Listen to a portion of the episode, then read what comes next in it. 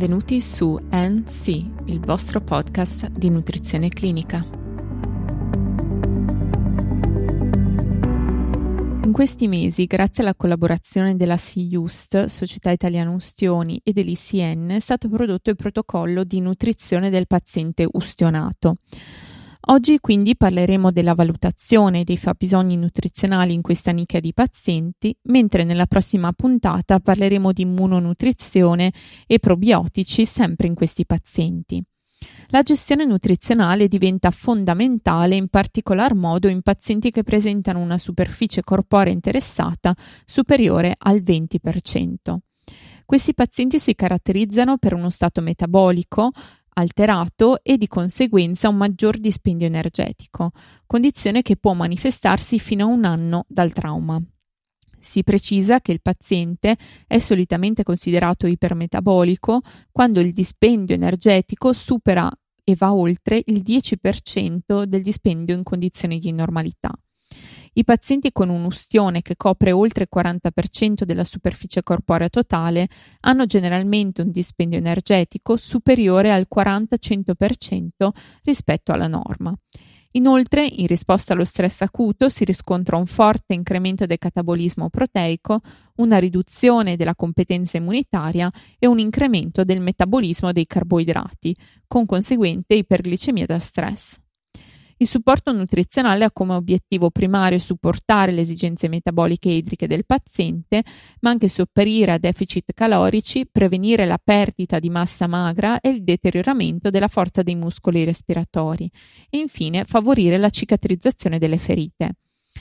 Il primo passo in tal senso è la valutazione nutrizionale del paziente che prevede una valutazione anamnestica in cui si ha la stima dei fabbisogni calorici e proteici del paziente, in cui si identifica il grado di severità di malattia e la percentuale di superficie corporea interessata, si identificano patologie concomitanti, si verifica la funzionalità gastrointestinale ed epatica del paziente e infine la presenza di possibile abuso di sostanze o alcolismo.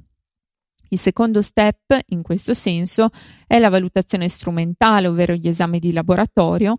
Infatti, tipicamente i pazienti critici presentano ipoalbuminemia, spesso correlata a una prognosi sfavorevole nei pazienti ospedalizzati, ma che è un marker debole nella fase acuta, avendo una lunga emivita di circa 20 giorni. La transferina, la transdirerina e la fibronectina sono molto eh, sensibili ai cambiamenti, rispettivamente hanno un'emivita di 7 giorni, 2 giorni e 4 ore, tuttavia i valori sierici variano anche in base alla fase acuta che sta vivendo il paziente, alla permeabilità capillare e alla risposta infiammatoria.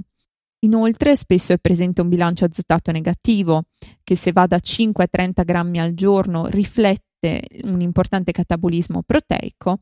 Inoltre, durante le fasi acute di malattia si hanno modifiche dell'omeostasi degli elettroliti che possono determinare ipernatremia, gravi deficit di fosfati, magnesio e potassio, anche se inizialmente questi alimenti appaiono normali. Infine abbiamo una valutazione attraverso gli indici nutrizionali. Tra gli score validati si segnalano l'RNS del 2002 e il Nutri-Score un po' più recente e quest'ultimo appare più affidabile per questa tipologia di pazienti. Inoltre, se è un elevato rischio nutrizionale, c'è un'indicazione all'utilizzo della nutrizione enterale precoce. In seguito alla valutazione nutrizionale, il paziente è necessario definire i suoi fabbisogni. Il gold standard per stabilire fabbisogno calorico è ovviamente la calorimetria indiretta. In mancanza di tale apparecchiatura possono essere utilizzate varie formule per stabilire le necessità energetiche. La più accreditata per i pazienti grandi ostinati è l'equazione di Toronto, tuttavia nella pratica clinica si semplifica la stima considerando fabbisogni di 20-25 kcal kg di peso corporeo al giorno, considerando il peso ideale per i pazienti con BMI inferiore a 30 o maggiore di 50, mentre se compreso tra 30 e 50 si suggeriscono 11-14 kcal kg di peso corporeo da peso attuale.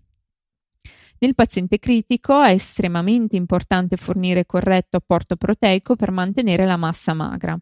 Nella terapia intensiva le linee guida suggeriscono che se il paziente ha un BMI inferiore a 30 sono indicate da 1,3 a 2 grammi kg di peso corporeo al giorno di proteine da peso attuale, mentre se il BMI è tra 30 e 39 è indicato un apporto fino a 2 grammi al giorno kg di peso corporeo, considerando il peso ideale, e infine se il BMI è superiore a 39 sono consigliate 2,5 grammi kg di peso corporeo al giorno, utilizzando anche in questo caso il peso ideale. La fonte proteica deve essere scelta con particolare attenzione nei pazienti critici, poiché non sono rari i fenomeni di intolleranza gastrointestinale. È pertanto necessario optare per una tipologia di proteine ad elevato valore biologico e che consenta di migliorare il grado di tollerabilità della miscela enterale. Nella fase acuta e nella sepsi, la scelta della tipologia di proteine si dovrà orientare sulle whey protein rispetto a caseinati o a proteine a minor valore biologico, come quelle della soia e dei legumi. Le siroproteine infatti non precipitano al pH acido dello stomaco e pertanto promuovono un più rapido svuotamento gastrico, favoriscono l'anabolismo grazie alla presenza della leucina, sono insulinotrope e insulinosensibilizzanti e migliorano la clearance dei radicali liberi grazie alla ricchezza di cisteina. Anche i fabbisogni lipidici devono essere presi in considerazione con sempre maggiore interesse per l'effetto antinfiammatorio di acidi grassi omega 3 e eh, MCT. Infine, per quanto riguarda i fabbisogni glucidici, queste dipendono anche dal controllo glicemico del paziente e dalla presenza di malattia diabetica. Le attuali evidenze scientifiche raccomandano un target glicemico da 80 a 140 mg su decilitro per i pazienti critici ricoverati in terapia intensiva. Per i pazienti diabetici il target glicemico di riferimento è 110-180 mg su decilitro. Si deve porre attenzione alla somministrazione di graduale glucosio a pazienti severamente malnutriti e anche a chi ha avuto storie di abuso alcolico cronico. La dose di carboidrati deve essere di 4-5 grammi kg di peso corporeo al giorno e non deve superare comunque le 1400-1500 kcal al giorno. Diete ricche in carboidrati a basso indice glicemico e proteine promuovono una ricostituzione della massa magra e aumentano la sintesi di proteine, rilasciando insulina endogena. Un aspetto da sottolineare nel paziente acuto con diarrea, nel paziente emodinamicamente stabile in fase di ricovero in terapia intensiva può essere considerata la somministrazione di 10-20 grammi di fibre fermentabili solubili non food map distribuite nell'arco delle 24 ore, con lo scopo di contribuire al mantenimento del microbiota intestinale mentre le fibre insolubili dovrebbero essere evitate in tutti i pazienti critici, così come le miscele di fibre solubili ed insolubili devono essere evitate in tutti i pazienti critici con alto rischio di ischemia intestinale e subocclusione. Per oggi è tutto, vi do appuntamento alla prossima puntata, vi invito a seguirci nella pagina Instagram di NC Podcast e per qualsiasi informazione potete contattarmi all'indirizzo email info-ncpodcast.net.